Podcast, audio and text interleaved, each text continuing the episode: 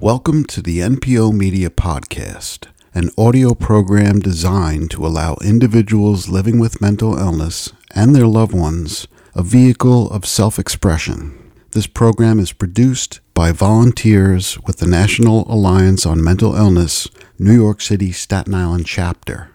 Opinions and views expressed in this podcast do not represent those of NAMI. This episode features Christina Bruni, a mental health advocate who published her first book entitled Left of the Dial A Memoir of Schizophrenia, Recovery, and Hope in 2015. Formerly a disc jockey on FM radio in the 1980s, she chronicles this experience in her book along with what happened after she recovered. Chris has a Master's of Science degree and works as a professional librarian. Why don't we start off with you sharing a bit of your background?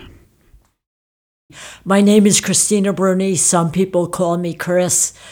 And I published a memoir in 2015 titled Left of the Dial about my experiences after I recovered from schizophrenia and my life after I had the breakdown in 1987. I was 22 years old and I graduated from college with a BA in English and that fall, I had a breakdown. Within 24 hours, my mother drove me to the hospital. I was given medication, and within three weeks, the positive symptoms had stopped. So I was in the system for about three years, and after that, I obtained my first job as an administrative assistant to the executive of an insurance firm. And I stopped collecting government disability checks and a year later, I lived in my own studio apartment by the beach on Staten Island. Chris, maybe you can describe for us the path from then till now. How I got from there to here is a long and winding road. I joked to people in the 1990s that I was professionally unemployed, having been laid off, that is, terminated from four out of the five jobs I held in the first seven years of my employment. Since October is Disability Employment Awareness Month, I wanted to talk a little bit about the career I have now and how having the careers I love enabled me to recover. I really don't think that having recovered enabled me to have these jobs. I think having these jobs was a precursor to enabling me to recover. When I lived at home in the 1990s, I had told my mother, I want a life. And she responded, You have a life. On paper, I had recovered. I had a job and a car, and I lived on my own. Yet I always felt there was something more, a different purpose to what I could do. And it wasn't until I moved to Brooklyn in 1999 that my recovery took off. 10 years after I was diagnosed with schizophrenia in the fall of 1997, I had gone back to school to obtain a library science degree. In June 2000, I graduated Pratt Institute in Clinton Hill, Brooklyn, with a master's in library and information science. That summer, I obtained my job as a librarian in a public library where I've worked for over 18 years. And I really credit finding that job I love in the library and also starting my writing career when I was 39 years old as the prime reasons I was able to recover as fully as I have. Well, Chris, your achievements are certainly inspiring. Maybe you can tell us about the other project you mentioned you're working on. I have a side job, Christina Bruni LLC, as a resume writer and career search consultant for mental health peers. And that grew out of my experience at the public library creating resumes for patrons and helping them find jobs. Upwards of 80% of the people that I created resumes for at the library got interviews that led to job offers. So I'm the number one fan of trying to find a job that you love and taking steps to succeed in employment, like I said, to reduce the impact of your disability. A lot of the families I've met through NAMI very much want their loved ones to be able to find employment that is satisfying and gives a sense of purpose. Maybe you could go into a bit more detail about your job. From August 1990, when I obtained my first job as an administrative assistant, three years after I was diagnosed with schizophrenia, until June 1997, I worked in corporate jobs, in offices, in insurance firms, and that was a total disaster. When you're young, you think, okay, I'm going to go into an office job and earn tons of money. And in effect, the only good that came from those jobs was that I was able to pay the rent and live independently. Yet I was a total failure at those jobs. And the moral of the story is that you can succeed even if your first job is not ideal.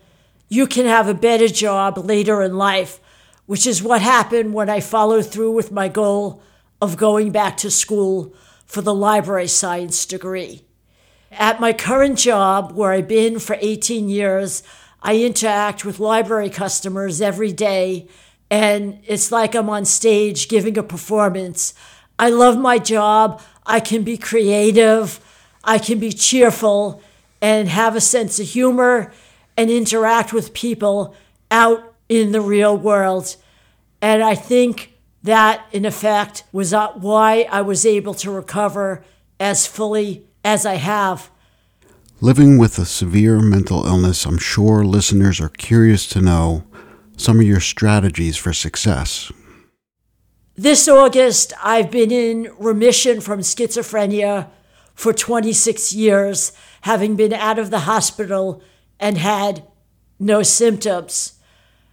I state without a doubt that in my particular experience, committing to taking a maintenance dose of schizophrenia medication was what enabled me to have this library job and to succeed as well as I have. And I touch upon the initial breakdown and hospitalization and the major relapse that happened close to five years later when I discontinued the medication. That is all the intro part of my memoir, Left of the Dial. And it's the trajectory of my life in recovery after I was diagnosed. So, just as an aside here, I'd like to say that in my instance, taking medication enabled me to recover as fully as I have.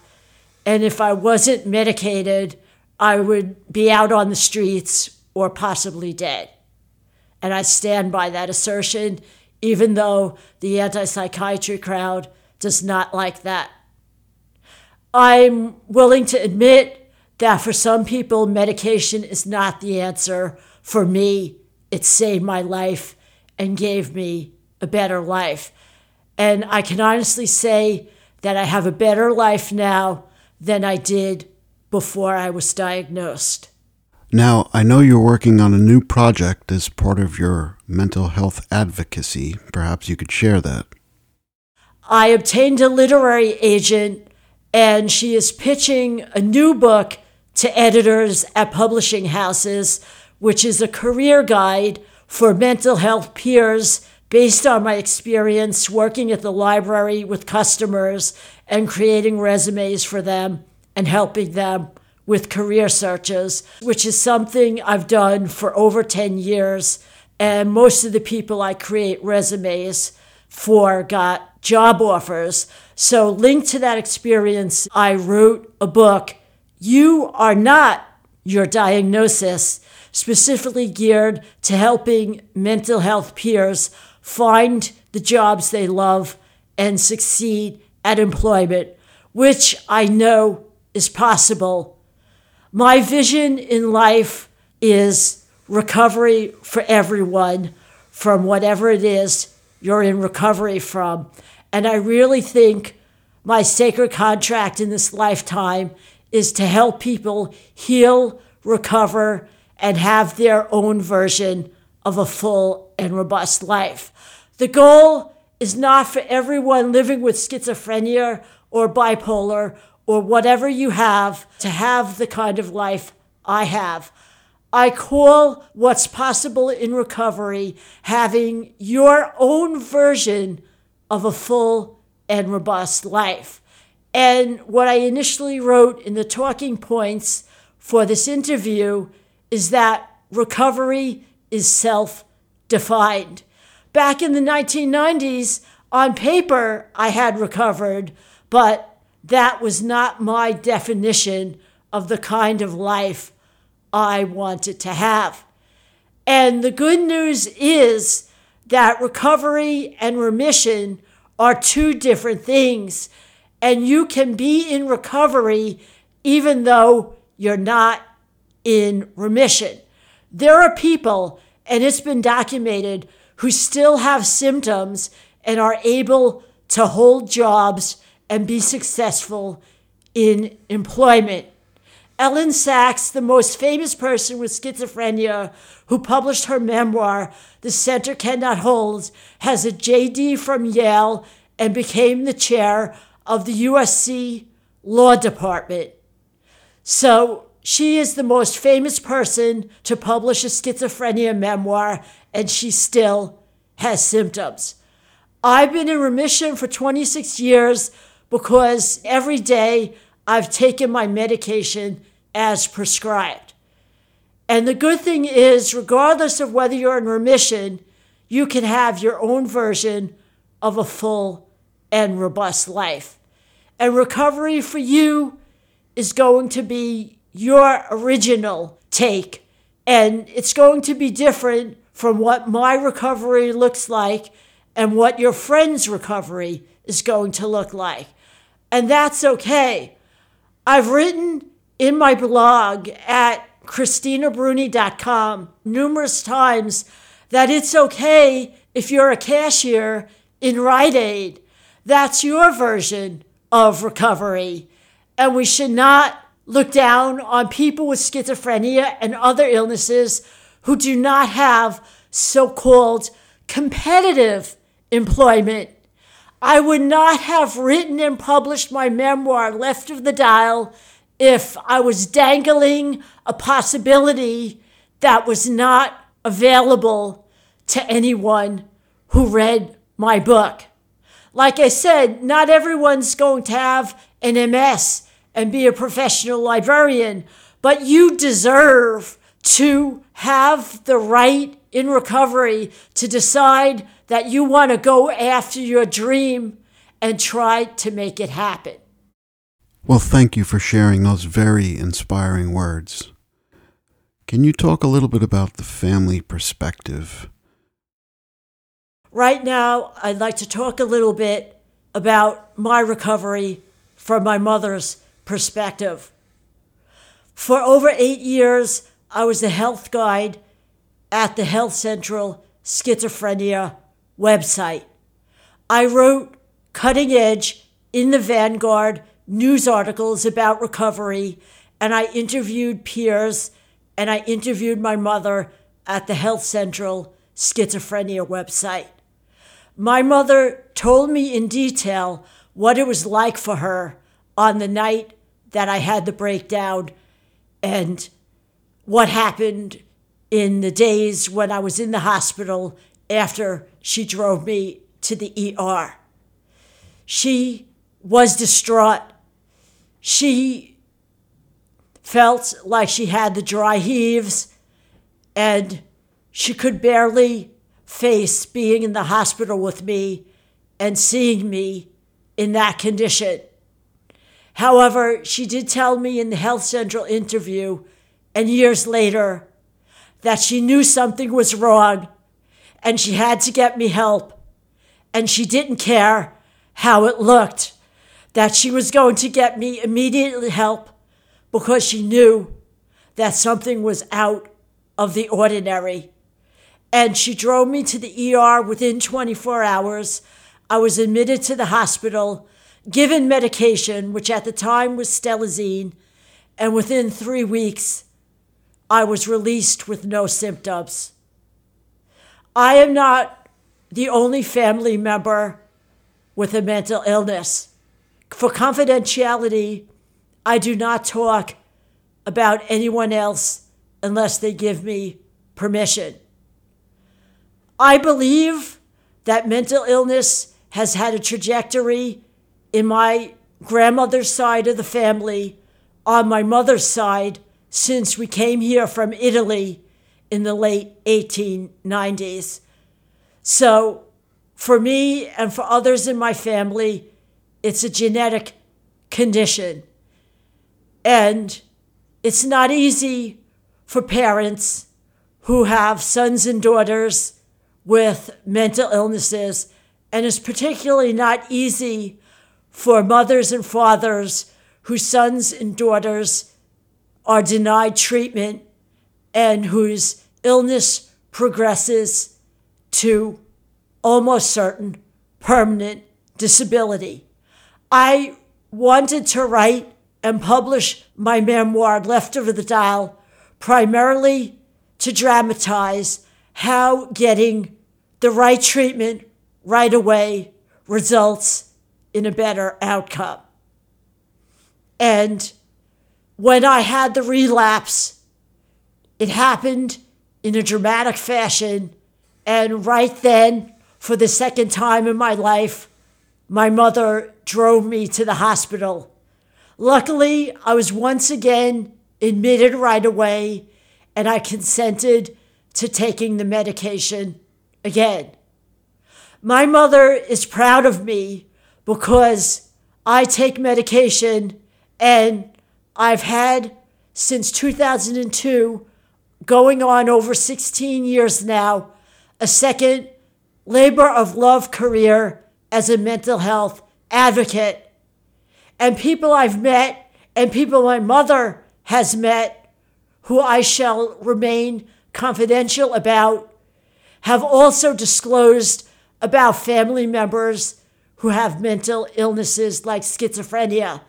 It seems like it is more common than not in my life that I and my mother have met people whose loved ones have mental health issues. And my mother, now that I've written the book, tells people about what happened to me and gives them a copy of Left of the Dial to read. And I just want to say that I speak out because to remain silent would be complicit in advancing the rhetoric and the notion that no one can recover. I have met criticism for stating that research proves that people can recover. And people have attacked me for claiming that people have been able to recover, including a so called international expert who oddly does not have her own website and was qualified to write on psychcentral.com that nobody can recover. The research bears out that people with schizophrenia can hold jobs and have their own version of a full and robust life. Family members of loved ones with mental illnesses should always have hope. I have hope for my other loved ones, even at times when that hope diminishes. There is always hope, even when it seems like your loved one has failed and that recovery is not possible. I think that if any mother or father has mistaken goals for their kids, that they should become a JD or an MD and have what on paper looks like a great status in society, those parents are mistaken. that is just what success looks like on paper. And we all know doctors and attorneys who are in it just to make a buck. And we know, and I know, that people who work at Rite Aid are some of the most cheerful, kind people that you and I have ever met. It might look like recovery is not possible if you're basing recovery on the traditional notion of success. My mother is proud of me because I wrote and published the memoir and I continue to speak out about my experiences. As we know, there are a number of reasons why an individual might not be able or willing to seek out mental health care. Can you speak to that? Like I said, and I stand by this assertion, that I was able to recover and have a job I love because I take medication for schizophrenia every day. And unfortunately, too often, treatment is denied and people are turned away at the hospital doors. They commit a crime and then they wind up in jail. So, jails have become treatment centers, and when people are in jail, they do not get medication and they worsen.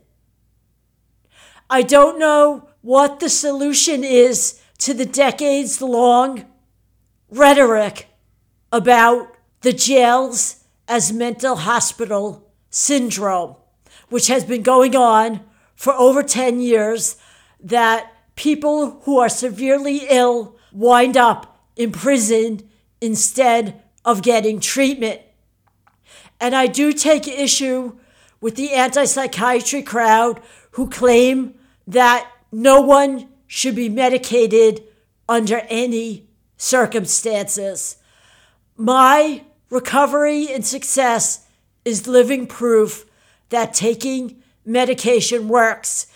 And of course, the difference was my mother drove me to the hospital within 24 hours because she didn't care how it looked that her daughter had become ill. The far greater miracle is that I was admitted within a day, given medication, and the medication worked on the first try. So, what my mother stands by today is that even though I might not have liked it, my three years spent in the system were what enabled me to recover. In 1987, when I got out of the hospital, I attended a day program with other peers that were in recovery and setting goals. For a year, I was in that day program, and then I was transferred to a second day program for another year. OVR, which is now Access VR and had been VESID, sent me to clerical training so I could attain my first job as an administrative assistant. I did not like that I was shunted into the second day program instead of being allowed to look for work. Sometimes I think I succeeded despite my time in the second day program. In retrospect, I can see that I succeeded because of my time spent in the system. After those three years, I stopped collecting government disability checks, and since then, I've been on my own and I've held jobs for over 27 years. Right now, I bought my own co op with the help of my parents, so I own my own apartment, which is one of the only two things that I had as a life goal in this lifetime. I wanted to publish my memoir and I wanted to own a co op.